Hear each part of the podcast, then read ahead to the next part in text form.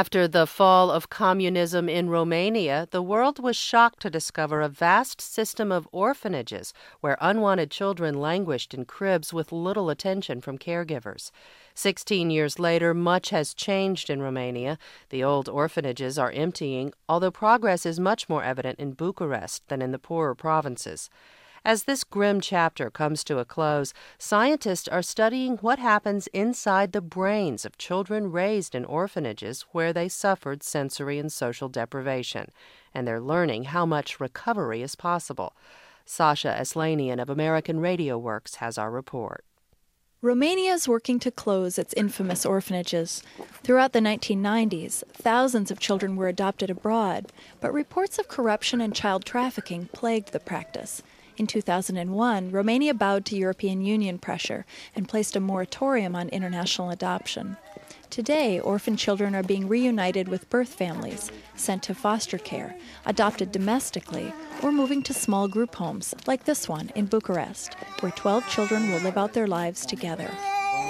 A boy and girl rush down the path to greet a group of visitors, among them Charles Nelson, a Harvard professor who spent five years guiding research on Romania's institutionalized children. A disabled girl who looks about seven holds out her arms for a stranger to pick her up. The translator yells not to pick her up, but it's too late. The girl doesn't cuddle or appear comforted by the contact. She holds her body rigid as if she's clutching a tree trunk. Nelson explains it's called indiscriminate friendliness, a common problem for kids raised in institutions. They, they just walk right up to you and want to be picked up. What Nicole was saying is that not to pick up the little girl, because the last time that happened, they picked her up and when they put her down, she just threw herself on the ground and kept hitting her head, which is probably a way for her to deal with being rejected or something like that. Charles Nelson studies brain deprivation, what happens when infants and young children don't get what they need from others. Romania has provided him with a natural experiment.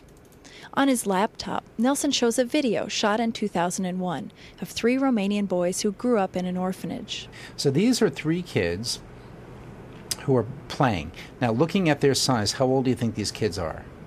Six? Yeah. So these kids all look to be about five or six years, and they're all 15 to 20 years old. So that gives an example of what happens long term in the growth stunting. Nelson explains it's not from lack of nutrition or calories. The boys got enough to eat, but their bodies didn't produce enough growth hormone.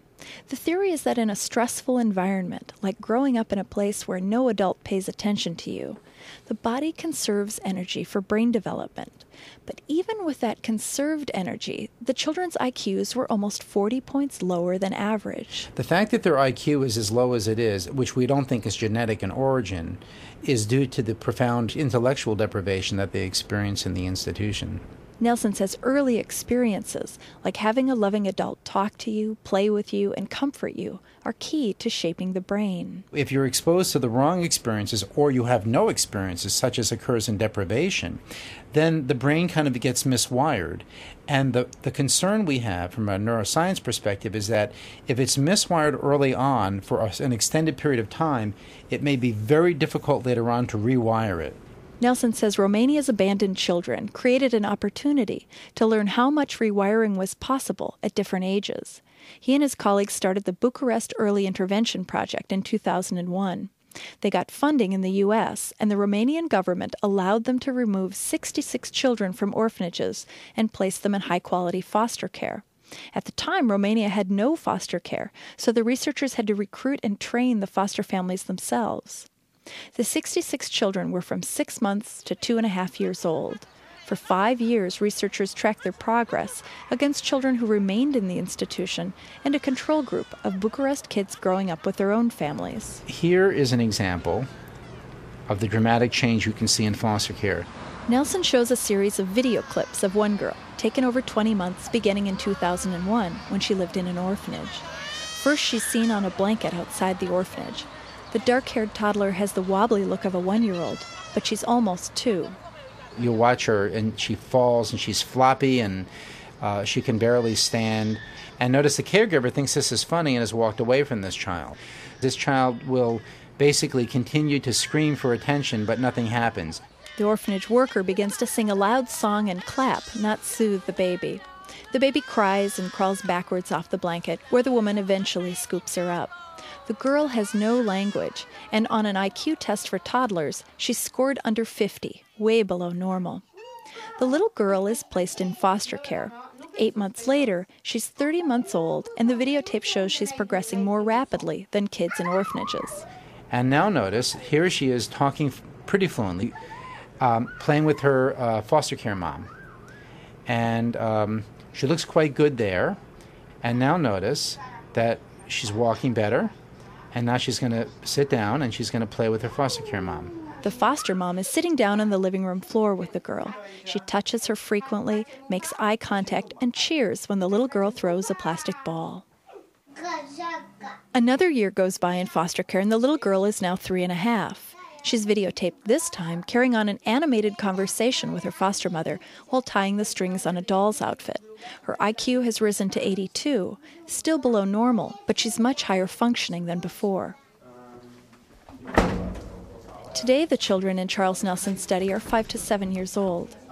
In a typical Soviet style apartment block in Bucharest, Nelson visits another child living with his foster family, five year old Florine. The boy sits cautiously on the couch, eyeing the group of strangers assembled in his family's living room. If he had just climbed into my lap right now, I would really get worried because that would be a sign of indiscriminately being friendly. Okay, here comes his picture. Wow, you can write. It says, um, Mommy, I love you dearly. Florine was randomly assigned to his foster mom when he was 11 months old. At that point, he couldn't sit up, something most babies do at six months. Sure, at 11 months, not sitting up is, is behind, but my intuition is that he made up for lost time pretty quickly. Well, let's ask when did he start to sit up? Nelson turns to his translator. Um, he could sit up at uh, when he was 12 and uh, he he then could walk when he was uh, 14 months. Yeah, so that's an example. So at 11 months, not sitting up meant he was a little behind. The fact that he was walking by 14 months meant he made up for lost time and he caught up quickly. And that's sort of our experience. I think that when you put uh, kids with who've been institutionalized into good foster care like this, they rapidly start to catch up. Kids like Florine, who left the orphanage when they were still under a year old, did especially well. On average, the IQs of kids in foster care rose 10 points, and they had less depression and anxiety than the children who stayed in institutions. However, rates of attention deficit hyperactivity disorder didn't improve, and Nelson's team was puzzled by some of the other problems that didn't go away. These kids got longer, they got taller, they got they, they weighed more, but their head circumference didn't change for the kids we placed in foster care. Their heads stayed small, and brain activity wasn't as vigorous as it was in kids who'd never been institutionalized. It was a worrisome finding. I was surprised that given the changes we're seeing in behavior, that we weren't seeing these changes in brain. And we have to think about that because there could be, um, in a sense, a profound reason for that that would be distressing. It would argue that these kids may never fully recover. Or, Nelson wonders, will more years in foster care finally close the gap? The Bucharest Early Intervention Project will follow the children until they are seven to nine years old. Researchers want to do brain scans to look deeper into the brain structure, not just the brain activity of the children. And they'd like to do genetic analysis to see if certain genes influence recovery. Nelson says the data his team gathered demonstrate there are sensitive periods in early childhood for specific kinds of crucial development. Head growth is crucial in the first year. Age two is critical for language.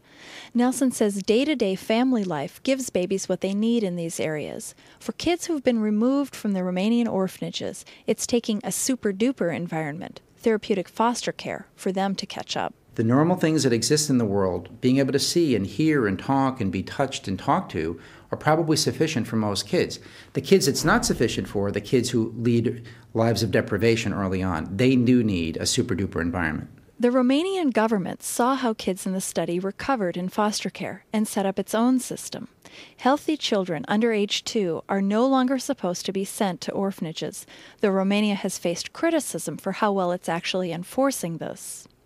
The bottom line is kids do best in families, whether created through birth, adoption, or foster care. Nelson says institutions can't provide the individual attention and stimulation of family life. He hopes that other countries with orphanages in Eastern Europe, Asia, and Latin America will be persuaded by the science too. For NPR News and American Radio Works, I'm Sasha Aslanian. American Radio Works is the documentary unit of American Public Media.